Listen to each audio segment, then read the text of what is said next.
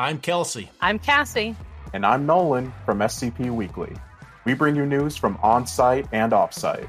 And we share your love for the creative community that surrounds the SCP Wiki. Join us on Tuesdays for new episodes, wherever you listen to podcasts, or on YouTube at SCP Weekly.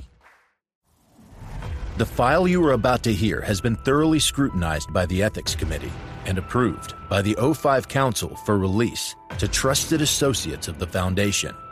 This is SCP Unredacted.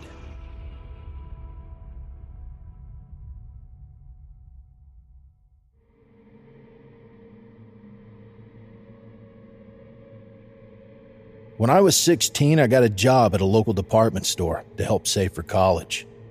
I mostly oversaw the gardening, camping, and sports departments, outdoorsy stuff. But I did have one other duty the goldfish.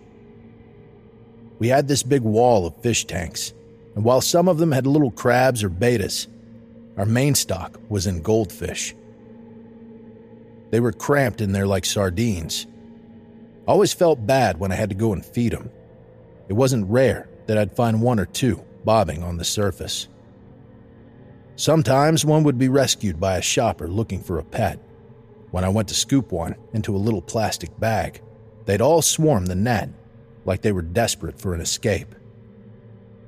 One even tried to hop onto the floor once. I wasn't able to save it.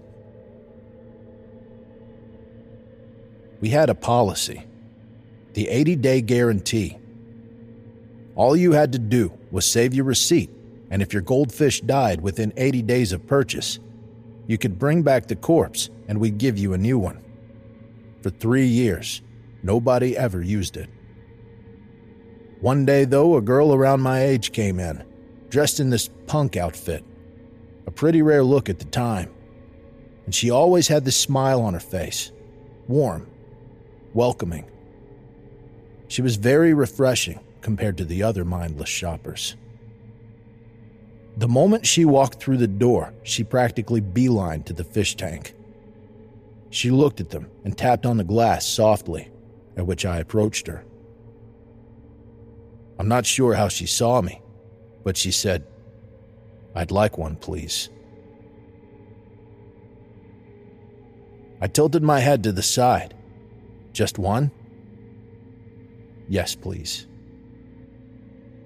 So I told her about the 80 day guarantee, bagged up her fish, had her pay, and that was that. But the very next week, she came back again with the very same grin plastered across her face. She handed me a plastic bag with a fish corpse, along with her receipt.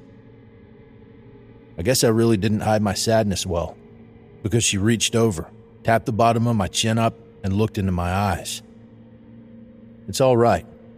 He lived a good life, trust me. That didn't do much to comfort me, but it did make me blush a little. Teenage impulse, or something like that. Her soft hands on my skin was the closest a girl had ever been to me. I couldn't help it. So, uh, do you want another? Mm hmm. So I went over to the fish tanks, opened the top, and reached in with my net, scooping one out. As I moved it into a bag of water, the girl was watching me quizzically. Just as I tied the bag closed, she walked over, stood up on her tiptoes, and kissed me, right on the cheek. I froze, flustered, looking at her as I felt my cheeks redden. She grinned, slowly grabbed the bag from my hand, and waved goodbye before leaving the store.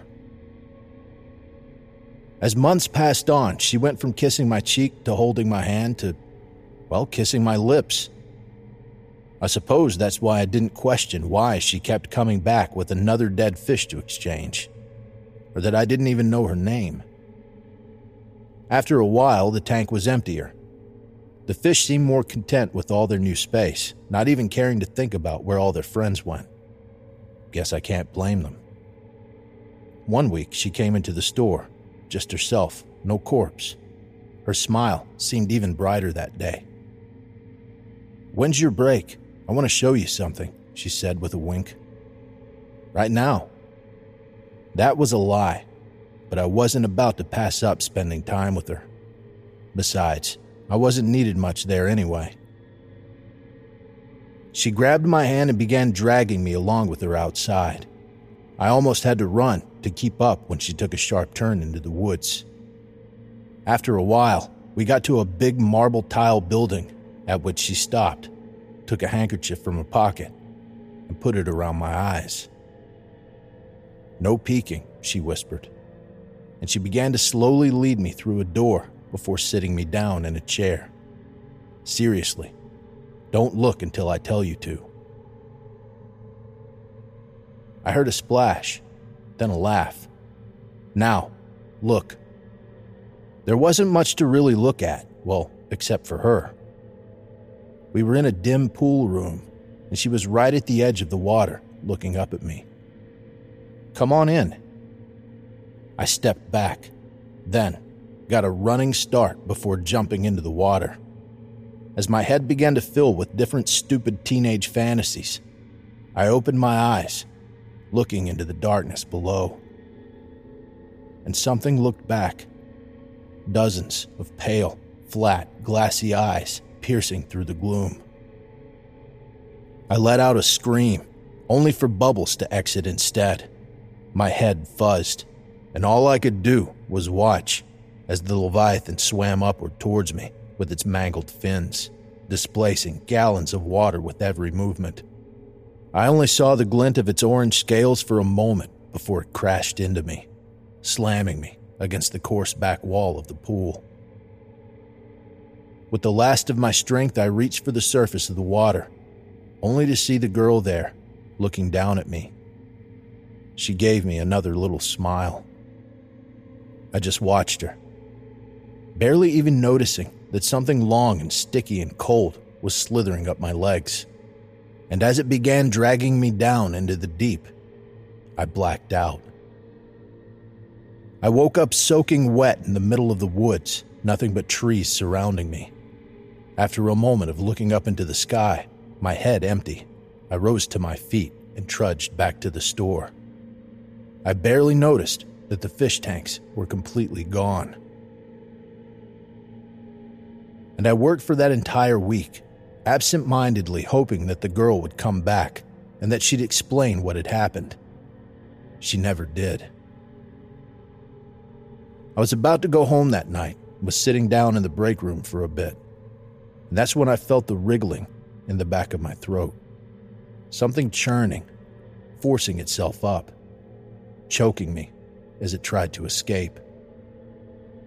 I jumped to my feet and hurled right into a big glass bowl on the table. I closed my eyes, wiped my mouth, and blinked. Inside the bowl was a single little goldfish in crystal clear water. I didn't know what to do, so I carried the bowl out of the break room. And that's when I saw her, the girl. She pointed at the fish. I knew what she wanted.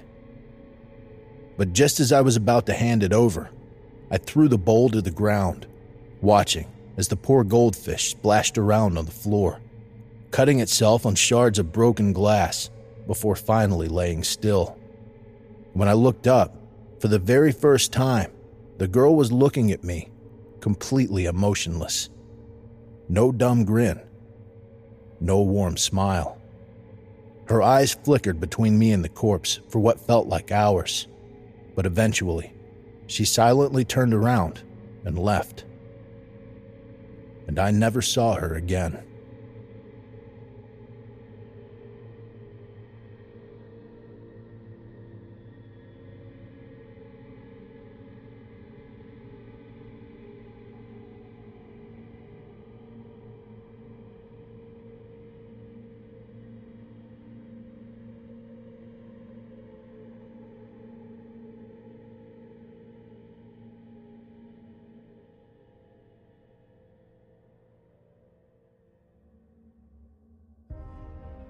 Thank you for listening. If you like what you hear, join my Discord community, hire me on Fiverr, or help support me by becoming a patron for as little as $3 a month.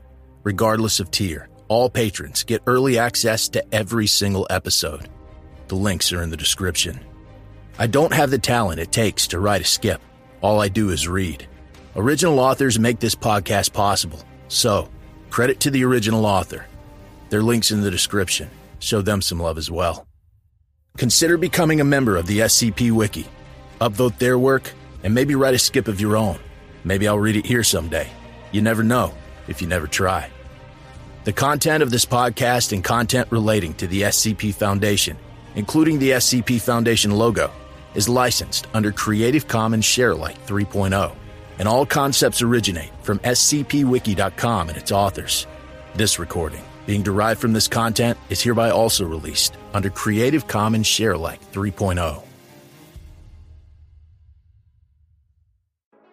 I'm Grigori Karpin from Simply Creative People, the podcast where we discuss GOIs, canons, and stories from the SCP Wiki, and we try to recommend things for all fans of the Wiki, new and old. Look for us on Spotify, Google Podcasts, Stitcher, and Apple Podcasts. Visit the show page at anchor.fm slash simply-creative-people, or follow us on Twitter at S-I-M-C-R-E-A-T. Hey there, this is DJ Skip, host of Foundation After Midnight Radio, coming to you from the only third shift broadcast for personnel by personnel. Be sure to tune in wherever you listen to podcasts to not miss out on containment news and community announcements from within the Foundation.